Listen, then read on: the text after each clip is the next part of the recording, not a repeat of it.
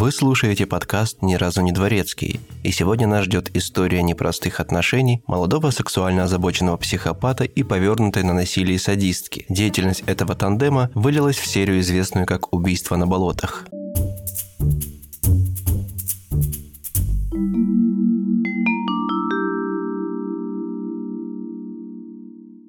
Всем привет, с вами Григорий, и в этом эпизоде мы отправляемся в Англию 60-х годов прошлого века и посетим графство Большой Манчестер. Данный подкаст имеет возрастной рейтинг иногда 18+, содержит описание кровавых сцен, сцен насилия и жестокости, потому строго не рекомендуется к прослушиванию лицам до 18 лет. Авторы данного подкаста против насилия. Будьте хорошими, добрыми, слушайте маму и мойте руки с мылом.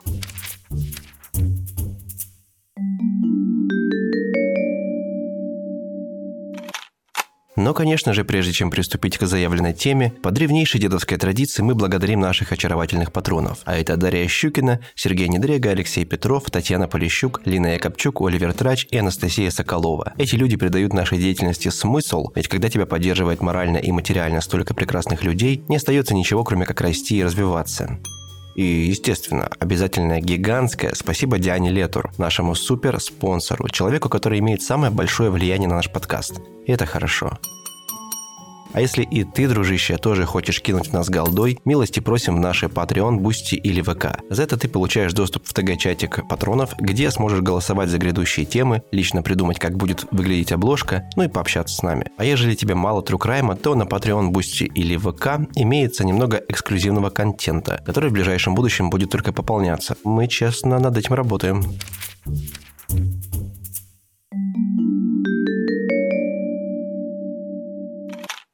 Итак, первый фигурант этого дела – мальчуган Иэн Брейди, а точнее Иэн Дункан Стюарт на тот момент. Парень родился 2 января 1938 года в Глазго, что в Шотландии. Он рос в печально известном суровом гетто-районе Горблс. Его мать, Пегги Стюарт, работала официанткой в чайной отеле, и ей было трудно растить сына в одиночку. Пегги нередко приходилось оставлять ребенка дома одного и она приняла волевое решение отдать ребенка в более обеспеченную семью. Ну, как отдать? Она сделала объявление, что ищет кого-то вроде постоянного бэби-ситера, который взял бы ребенка под свою опеку, обеспечив того заботой и вниманием, которого Пегги дать, увы, не могла. На объявление откликнулись соседи, семейство Слоуна, Мэри и Джон, у которых уже было четверо своих детей. В возрасте четырех месяцев он был неофициально усыновлен. Они тепло приняли Иэна. Пегги передавала им все социальные пособия на ребенка и договорилась навещать каждое воскресенье. Об отце мальчика ничего не известно. Сама Пегги говорила, что он был журналистом, работавшим в газете «Глазго», но он умер за несколько месяцев до рождения внебрачного сына. Тут стоит отметить, что около пуританские взгляды и суровые нравы того времени выступали только лишь строго за принятые обществом ценности и скрепы, а любое отклонение от этих ценностей тут же грозило обрушить на себя гнев и неодобрение окружающих. Один из таких пороков – сам факт внебрачного рождения Иена, безотцовщина, которого в глазах народа Пегги нагуляла. Вот тебе и одна из причин, почему мать была вынуждена пристроить своего сына в полную соседскую семью. В возрасте около 10 лет семейство Слоун переехало в новый муниципальный дом в жилом массиве Поллок. Это в юго-западной части города Глазго. Характер маленького Иена был непростым. Он был очень капризным ребенком, и у него проявлялись признаки дисфункционального поведения то бишь не очень нормального. Когда он не получал то, чего хотел, то закатывал истерики и даже бился головой о стену и пол. Его мать Пегги иногда заезжала к ним, чтобы навестить сына, и баловала его подарками и вкусняшками. Для Иэна она всегда была доброй тетушкой Пегги. Со временем визиты Пегги становились все реже и, наконец, прекратились совсем, когда Иэну было 12 лет. Все потому, что Пегги переехала со своим новым мужем Патриком Брейдио в Манчестер. Среди ровесников Иэн был аутсайдером, в основном благодаря своему не очень нормальному поведению. Он был не очень общительным, угрюмым, не любил спортивные развлечения и даже не умел играть в футбол, от чего считался неженкой. Со временем, возможно, не без помощи братьев и сестер, он начал подозревать, кем ему на самом деле приходилась тетя Пегги, и что Слоуны не его настоящая семья, от чего его начало одолевать ощущение того, что он чужой, даже несмотря на то, что семья всеми силами старалась дать ему то тепло и внимание, в котором он так нуждался остался. В школе Иэн Слоун был способным учеником, опрятным, аккуратным и ухоженным мальчиком. В 11 лет он сдал вступительный экзамен в Академию Шоулендс, школу для учеников выше среднего уровня, на минуточку. Однако Иэн был ленив, и его поведение становилось все хуже. Он начал обижать других учеников и издеваться над детьми слабее него. Добавок он начал курить и практически забил на учебу. Курение вредит вашему здоровью. Не курите, ведь кто знает, к чему это может привести. Вот Иена, например, такое грехопадение привело к увлечению нацистской Германией и Третьим рейхом. О как. Он собирал, воровал и выменивал у ровесников разные сувениры и трофеи, которые их отцы привозили с войны. Играя войнушку, он обычно был за фашистов. Да, где-то в это же время он стал известен на районе своими извращенными и садистскими наклонностями, включая издевательства над детьми и пытки мелких животных. Известно даже, что, будучи ребенком, он сломал одной собаке лапы, другую собаку поджег и обезглавил кошку. Еще когда Иэн был подростком, ему пришлось предстать перед судом по делам несовершеннолетних за серию краж со взломом. За эти кражи он получил условный срок. А в возрасте 15 лет его отчислили из Академии Шоулендс, и ему пришлось устроиться разносчиком чая в районе Гоуван, а спустя 9 месяцев он уже работал посыльным у мясника. В общем, крутился как мог. В тот период у него была девушка, Эвелин Грант, но их отношения быстро прекратились после того, как Иэн пригрозил ей ножом из-за того, что она пошла на танцы с другим парнем парнем. Вскоре он снова предстал перед судом по девяти разным обвинениям. И незадолго до своего 17-летия, признав того неисправимым, суд решил не назначать ему наказание в виде лишения свободы, при условии, что он покинет Глазго и будет жить со своей биологической матерью которая, как мы помним, переехала в Манчестер. Иэн не видел Пегги 4 года, а с отчимом не был знаком вовсе. Хоть с Патриком Иэн не очень ладил, он все же принял его фамилию. Новый папа сразу же озадачил Иэна работой грузчика на рынке, где трудился сам.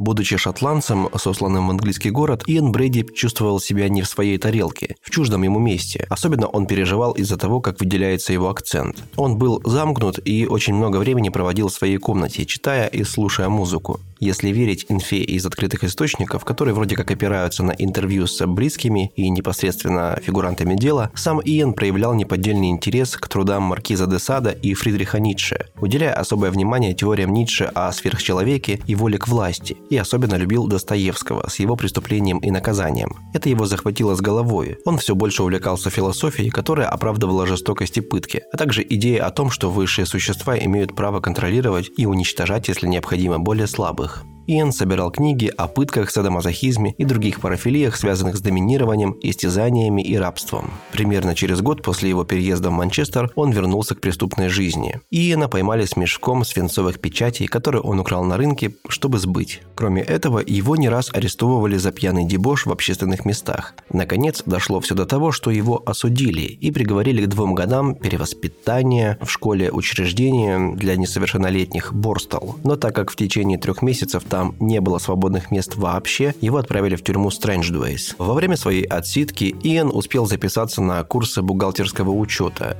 Но еще он, конечно, учился премудростям преступной жизни у других матерых уголовников и грезил об ограблениях банков. Он мечтал после своего освобождения стать крутым гангстером и на этом разбогатеть. Но жизнь распорядилась иначе. После освобождения его ждали бедность и безработица. 14 ноября 1957 года он вышел, вернулся в Манчестер и устроился на работу разнорабочим. Немногим позже он уже уволился с работы в качестве чернорабочего на пивоварне Бодингтона, где он трудился с апреля по октябрь 1958 года. Наконец, решив наладить свою жизнь, Иэн решил продолжить свое обучение и занялся самообразованием, приобретя книги по бухучету. Он часами сидел в своей комнате, не беспокоил родителей и занимался. В феврале 1959 года Иэн Брэди наконец нашел постоянную канцелярскую работу в качестве складского клерка в Millwards Merchandising, оптово-химической дистрибьюторской компании, что располагалась в районе Гортон. Коллеги по работе считали его тихим, пунктуальным, но довольно вспыльчивым молодым человеком. Почти спустя два года, в январе 1961 он встретил Майру Хиндли, которая на тот момент только устроилась в Милвордс. Хоть для всех он был немного странным юношей, молчаливым и отчетливым, отчужденным, она нашла в этом какую-то изюминку. Ей он казался загадочным, таинственным и преисполненным мудрости. Он отличался от всех парней, кого она знала. Майра даже вела дневник, в котором немало писала о Брейди в положительном ключе. Брейди же оставался незаинтересованным в течение следующего года.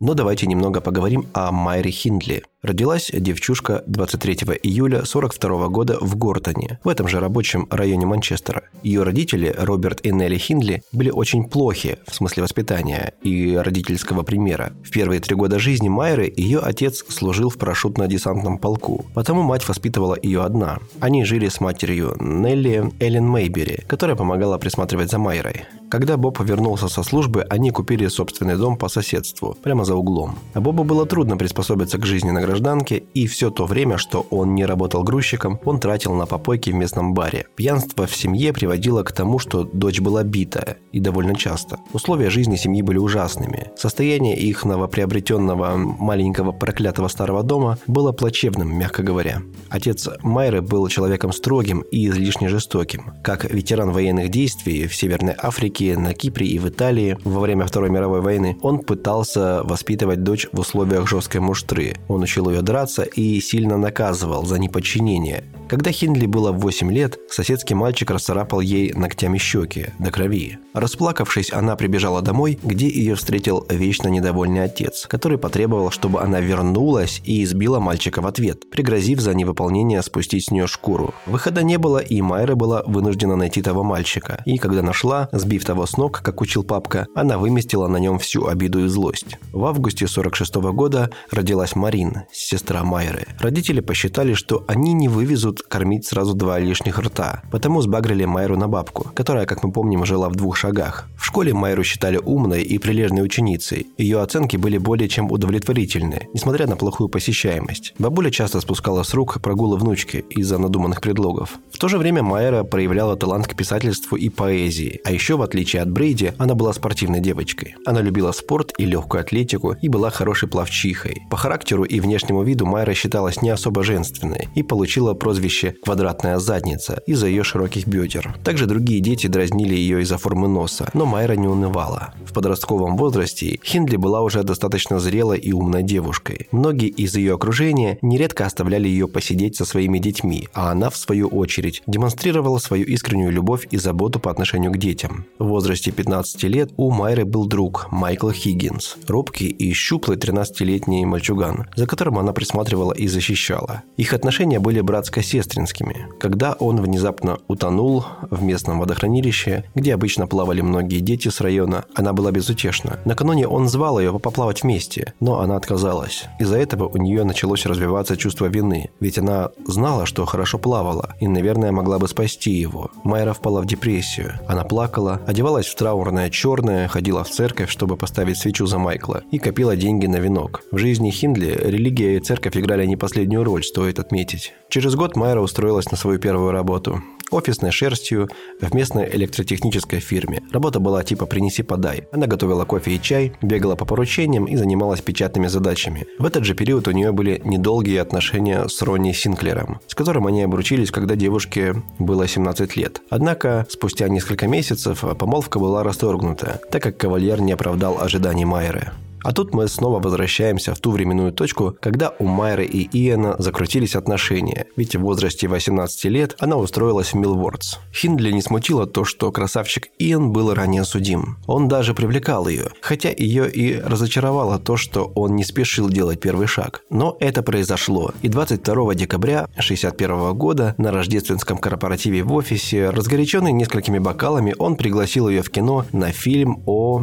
барабанная дробь Нюрнбергском процессе процессе. Месье романтик. Общение закрутилось, и с этих пор Иэн упорно прививал Майре свой интерес к нацистам, их пыткам и ко всему, что с этим связано. Шли недели, он давал ей послушать записи маршевых песен Гитлера и советовал свои любимые книги. Это «Преступление и наказание», «Майнкамф», «Десада». Они распевали немецкое вино, Иэн все так же пичкал ее тематической литературой, а девушка в ответ даже начала преображать свой образ, согласно арийским идеалам. Ну, красная помада, короткие юбки. У них закрутились романтические отношения, где Иэн выступал в роли своего рода наставника. Он культурно обогащал Майру, а она, в свою очередь, с удовольствием вникала во все тонкости зверств нацистов и садомазохизма. С ним она стала более раскрепощенной, чем раньше. А когда пара нашла себе новое интересное хобби – фотографию, они забавлялись, фотографируя свои нюцы. Ну, вполне невинное занятие для молодых людей. Она была полностью одурманена им, впитав все его искаженные философские идеи. Самым ее большим желанием было угождать ему во всем. Привет тоталитарному отцу. С такой преданной фанаткой идеи Брейди становились более дикими и возмутительными, но Хиндли этого не хотела замечать. Когда Иэн сказал ей, что Бога нет, она тут же перестала ходить в церковь. А когда он сказал ей, что изнасилование и убийство не являются чем-то неправильным и противоестественным, и на самом деле лишение жизни – это высшее наслаждение, она не стала подвергать это сомнению. Ее личность полностью слилась с его личностью. Она стала как Харли Квин для Джокера. Семья, друзья и коллеги Майры стали замечать в ней перемены. На работе она стала более угрюмой и строгой, вдобавок начала странно одеваться. Ее сестра Марин говорила в суде, что после знакомства с Брейди Майра перестала жить обычной жизнью, перестала видеться с подружками и ходить на танцы, она стала более скрытной и даже утверждала, что сильно ненавидит детей. Еще молодые подумывали об ограблении банка. Ну, не совсем.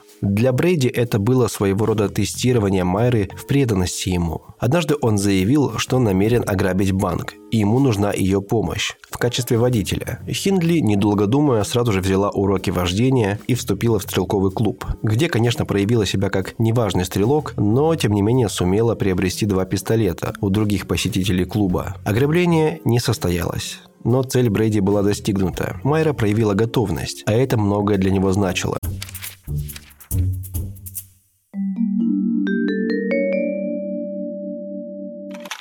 В июле 1963 года ребята под влиянием книги Мейера Левина «Принуждение» всерьез задумались о совершении идеального убийства. Этот роман как раз и описывал подобное, где двое молодых мажоров пытаются убить 12-летнего ребенка и избежать за это наказания. Произведение, кстати, основано на реальном деле Нейтана Леопольда и Ричарда Леба, которые под влиянием примерно тех же идей, чтобы узнать, твари ли они дрожащие, похитили и убили 14-летнего Бобби Фрэнкса. Все это было в 1924 году. Собственно, условная торпеда возлюбленных была запущена. К тому моменту молодые уже съехались. Иэн переехал в дом бабушки Хиндли на Беннек-стрит. По мнению самого Брейди, на тот момент он был похож на Раскольникова и достиг той стадии личностного развития, когда ничто не истина, все дозволено. Роман Достоевского стал для него оправданием и облагораживанием его собственных деградированных фантазий. Спустя месяц они лишили жизни свою первую жертву – 16-летнюю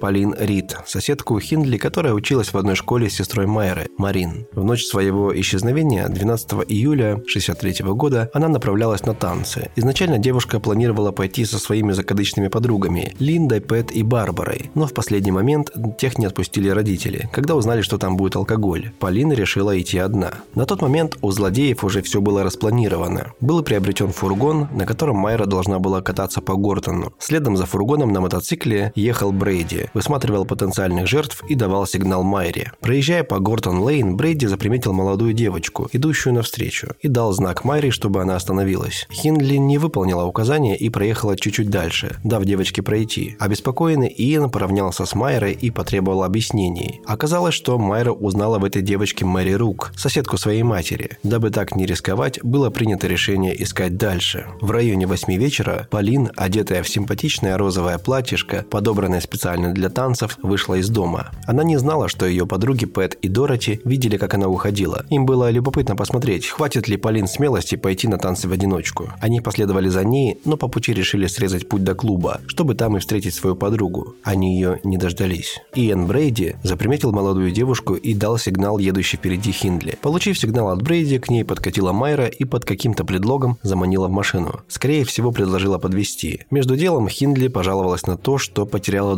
дорогую перчатку на Седлворд Мур и попросила Полин помочь в поисках. В обмен на помощь она предложила ей стопку пластинок с актуальной музыкой. Когда фургон проезжал мимо пустыря Седлворд, Хиндли остановилась и тут же их нагнал Иэн на своем мотоцикле. Майра представила его как своего бойфренда, сказав, что он тоже приехал помочь в поисках перчатки. Взяв Рид, Брейди ушел вместе с ней в сторону пустыря, а Майра осталась ждать у фургона. Спустя полчаса Иэн вернулся один и позвал с собой Хиндли. Придя на место, Майра увидела, что девочка уже была мертва, лежала с перерезанным горлом. Оставив Майру на карауле, Иэн пошел за лопатой, которую он предусмотрительно припрятал где-то неподалеку. Пока он ходил, Хиндли осмотрела тело жертвы и заметила, что пальто Полин было расстегнуто, да и вся ее одежда в целом выглядела скомканной и мятой, будто ее раздевали. Она догадалась, что Брейди надругался над ребенком. Когда Полин все еще не вернулась домой в полночь, ее родители Джоан и Амос отправились на поиски. После ночи безрезультатных поисков на следующее утро они позвонили в полицию.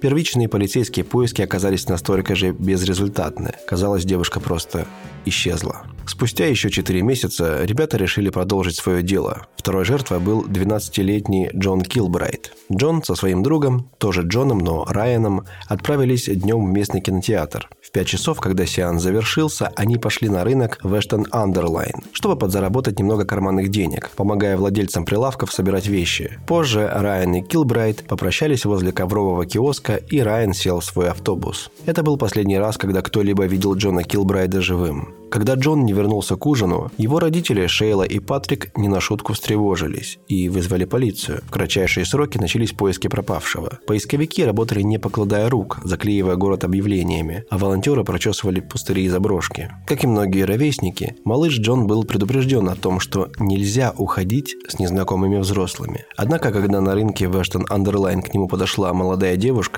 и попросила пойти с ней, чтобы помочь перенести какие-то коробки, он не отказал в помощи, так как рассчитывал немного заработать. Она отвела его к грузовику, где в это время на заднем сиденье расположился Брейди. Когда они доехали до пустоши, Ин все по той же схеме взял ребенка с собой, оставив Хинли на посту. На пустыре он изнасиловал ребенка и попытался убить того, перерезав горло зубчатым лезвием походного ножа, но у него это не получилось, и он был вынужден убить ребенка другим способом, задушив предположительно шнурком. После этого он закопал тело здесь же, не глубоко. Тело было обнаружено 21 октября октября. Спустя некоторое время серия продолжилась. 16 июня 1964 года во вторник пропал 12-летний Кит Беннет. Каждый вторник вечером Кит ходил ночевать в дом своей бабушки Винни в Гортоне. Дом бабушки находился всего паре километров от его дома, потому он спокойно ходил один. В тот день мать проконтролировала его, наблюдая в окно, как он переходит перекресток и выходит на Стокпорт-Роуд. Затем она занялась своими делами. Ничего не предвещало беды. Когда Кит не пришел к бабушке, та предположила, что, видимо, сегодня мать решила его не отправлять.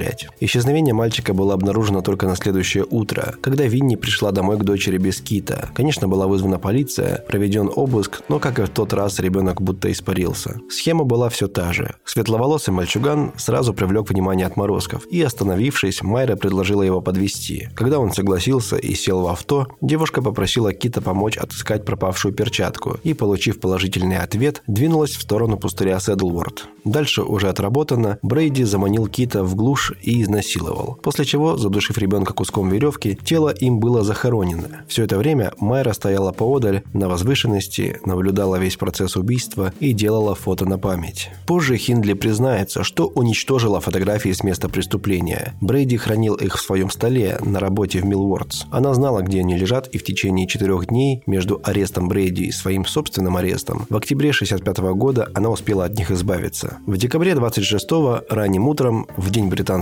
праздника День подарков, была похищена следующая жертва – десятилетняя Лесли Энн Дауни. Ее похитили прямо на площади, в районе Энкоутс. В этот день Лесли вместе со своими двумя братьями и их несколькими друзьями отправилась на ярмарку. Всего в 10 минутах езды от дома. Там они пробыли не очень долго. Когда закончились все карманные деньги, стало понятно, что ловить больше нечего. Все, кроме Лесли Энн, уехали домой. Один из ребят в последний раз видел ее в начале шестого, когда она стояла возле одного из аттракционов. Вопреки сложившейся схеме, преступники на этот раз действовали иначе. Подъехав к детской площадке, заметив девочку и убедившись в том, что никто не смотрит, Иэн и Майра намеренно уронили пакеты с продуктами. Они попросили Лесли помочь с этим и донести сумки до машины, а потом и до дома. Накануне, предусмотрительно, Хиндли вытурила бабушку в гости к родственникам. Сюда, в дом бабушки на Уордлбрук-авеню, они и привезли жертву. Хиндли с бабушкой переехали в этот дом из Гортона тремя месяцами ранее. Сразу же зайдя в дом, злоумышленники раздели девочку и заставили позировать для непристойных фотографий с кляпом во рту. На последних четырех фото она была со связанными руками, а на последней стояла на коленях в позе молитвы. Всего Брейди сделал 9 снимков, и неизвестно точно, кто из них сделал 16-минутную запись на аудиокассету. Запись содержит голоса Брейди и Хиндли, которые угрожают ребенку. Девочка плачет, кричит, ее рвет, и она умоляет отпустить ее к маме. Как и в случае с Китом, Лесли Энн была изнасилована и задушена, предположительно куском веревки или провода. Впоследствии Хиндли уверяла, что уходила набрать ванну для ребенка, а когда вернулась, обнаружила ее мертвой. Однако интересно, что во время судебного процесса в апреле 1966 года Брейди во время допроса совершил красноречивую оговорку, сказав прокурору «Мы оделись» после того, как была сделана эта запись. Это позволяет предположить, что Хиндли тоже участвовала в сексуальном изнасиловании и, возможно, в убийстве. После этого преступники отвезли тело все на тот же пустырь Седлворд, где закопали тело нагишом, положив рядом одежду. Бабушку они пустили домой на следующий день, когда все следы были прибраны. Когда Лесли не вернулась домой к обеду, ее мать Энн и ее бойфренд Аллан начали ее искать. Когда стало понятно, что поиски тщетны, была вызвана полиция. В сельской местности были проведены обыски, были опрошены сотни людей, по всему округу были расклеены объявления о пропаже, но никаких новых зацепок обнаружено не было. Ужасная правда раскроется только лишь спустя 10 месяцев.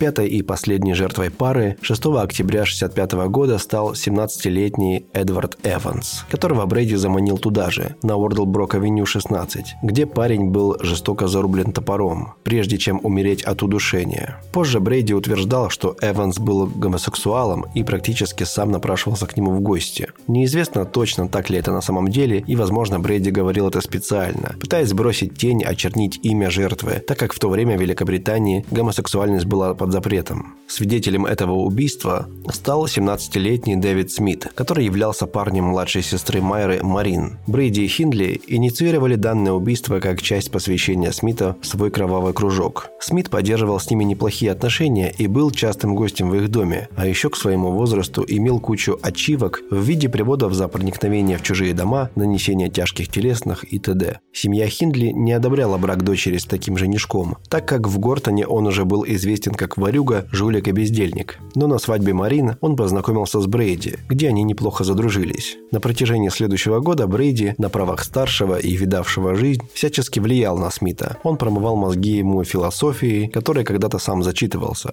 А Смит, в свою очередь, хотел быть его другом, из-за этого поддерживал идеи Брейди. Они подолгу сидели и обсуждали ограбление и убийство, из-за чего Хиндли начала волноваться, бояться, что Иэн спалит всю контору. Но когда Иэн как-то сказал Смиту о том, что уже убивал и не единожды, Дэвид усомнился и обвинил Брэди во лжи. Он это запомнил и решил во что бы то ни стало доказать Смиту, на что способен. В начале октября 1965 года, когда Хиндли пригласила Дэвида в дом под предлогом того, что Брейди хотел сделать ему подарок – несколько миниатюрных винных бутылок, Смит ждал на кухне, когда услышал крики и звуки борьбы из гостиной. По его словам, Майера прокричала «Иди, помоги Иену». Выглянув в гостиную, он увидел, как Иен яростно вгоняет топор в голову какого-то парня. Все это сопровождалось хлюпающими и булькающими звуками, издаваемыми жертвой. После этого мальчик был задушен проводом. Даже будучи отпетым преступником, Дэвид Смит был в ужасе от увиденного. Смита попросили помочь оттереть кровь, убрать кусочки костей и части мозгового вещества в гостиной. После этого он помогал им перенести тело в комнату наверху и завернуть в полиэтиленовый пакет, который потом обвязали веревкой. Смит очень опасался за свою жизнь и приложил все силы, чтобы сохранить самообладание и хладнокровие. Он не спорил и делал все, что ему велели. Когда дело было сделано, Брэди спросил,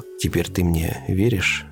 Они договорились встретиться на следующий день, чтобы вместе избавиться от тела Эванса, после чего Дэвид быстро покинул дом. Он побежал домой. В туалете его вырвало, его тошнило от страха и отвращения. Смит быстро разбудил свою жену и рассказал ей о случившемся. Марина расплакалась и в конце концов сказала ему, что единственное, что они могут предпринять, это обратиться в полицию. Спустя три часа, в 6 часов утра, 7 октября Дэвид и Марин осторожно пробрались к телефонной будке по улице внизу. Прежде чем покинуть квартиру, квартиру, Дэвид вооружился отверткой и кухонным ножом, чтобы в случае нападения со стороны Брейди иметь возможность защититься. Смит позвонил в полицейский участок в соседнем Хайде и рассказал дежурному офицеру примерно следующее. Он открыл дверь и громко сказал «Ты пришел за бутылочками?» Я кивнул Он провел меня на кухню, дал три бутылки и сказал, что есть еще, и он принесет. Иэн пошел за остальными в гостиную, а я остался ждать на кухне. Потом меня окликнула Майра. «Дэйв, помоги ему!» Я услышал шум и побежал помочь. Потом я просто встал в дверях. Я увидел молодого парня. Он наполовину лежал на диване, и его ноги были на полу. Иэн стоял над ним. Парень был еще жив и кричал, а у Брейди в руках был топор. Он ударил парня по голове. Звук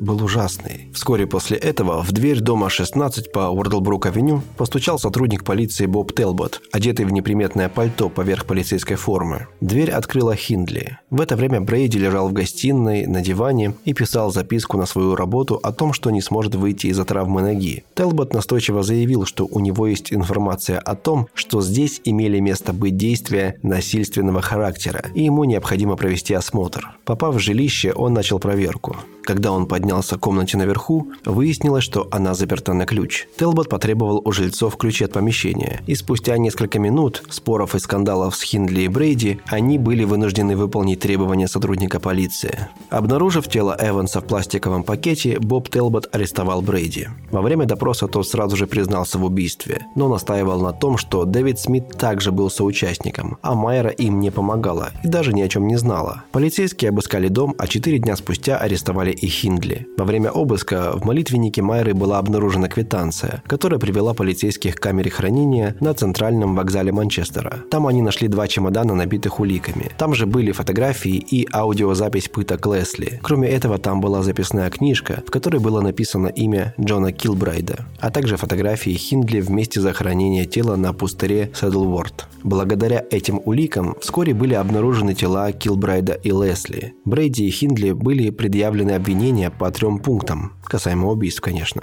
Процесс проходил в течение трех недель в апреле 1966 года в Королевском суде присяжных в Честере. Пара пыталась повесить часть обвинений на Смита. Как часто бывает, во время затянутых разбирательств агрессивный народ пытался добраться до душегубов, чтобы линчевать их своими руками. Полицейской охране приходилось сдерживать напор толпы, не давая им добраться до автомобилей, в которых перевозили преступников. 6 мая 1966 года Брейди был признан виновным в убийстве Джона Килбрайда, Лесли Энн Дауни и Эдварда Эванса и приговорен к трем срокам пожизненного заключения, поскольку смертную казнь отменили годом ранее. Хиндли была признана виновной в убийствах Дауни и Эванса и получила два пожизненных срока, плюс 7 лет за укрывательство и пособничество Брейди. Хиндли была признана виновной в убийствах Дауни и Эванса и получила два пожизненных срока, плюс 7 лет за укрывательство и пособничество Брейди. Иэн Брейди провел 12 лет в тюрьмах, пока в ноябре 1985 года его не признали невменяемым и не отправили в психиатрическую психиатрическую больницу Эшфорд. 15 мая 2017 года Иэн Брейди умер, находясь в заключении. Хиндли же имела шанс на условно-досрочное освобождение, у нее даже образовалась своя группа поддержки, которая свято верила в то, что Хиндли не так уж и виновна. Да и вообще, все, что она делала, это было под влиянием Брейди. Сама же Майра не раз подавала апелляции и утверждала, что исправилась. Также за нее яро вступался Фрэнк Пекинхэм, граф Лонгфорд, набожный католик, который активно проводил кампанию за освобождение знаменитых преступников, в частности и Майры Хиндли, за что получал презрение и мощнейший неодобрительный фидбэк, ну, то есть хейт от общественности. Однако 15 ноября 2002 года, находясь в заключении, когда ей было 60 лет, Майра умерла от проблем со здоровьем. Вот такая занятная история двух человек, которые, несмотря на довольно малое количество жертв для серийных убийц, запомнились британской общественности еще надолго. И даже сегодня о них не вспоминают без содрогания. Как-никак это одни из самых известных убийств Великобритании.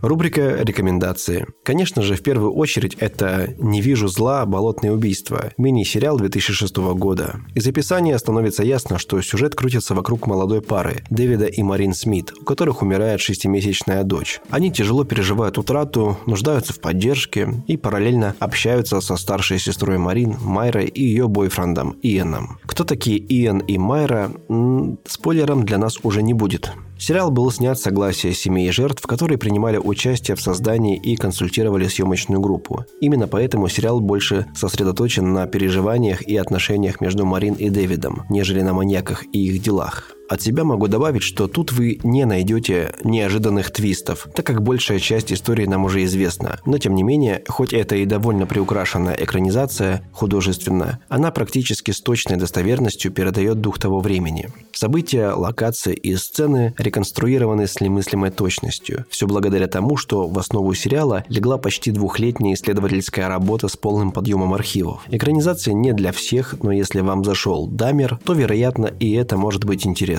Также, думаю, вам будет любопытна песня бенда The Smiths «Suffer Little Children». Песня была вдохновлена этой историей, и именно поэтому не обошлось без скандала. Вокалиста группы обвиняли в спекуляции на известной трагедии, но там для группы вроде все обошлось, и он даже встречался с семьями жертв Хиндли и Брейди. А на этом выпуск подошел к концу. Спасибо за уделенное время, спасибо за внимание, за то, что слушаете. Конечно же, спасибо за материальную поддержку нашим патронам, а тем, кто не донатит, все еще спасибо за ваши лайки и комментарии. Мы все читаем, учитываем и отвечаем. Это был подкаст «Ни разу не дворецкий», но вы знаете. У микрофона был Григорий. Пока-пока-пока.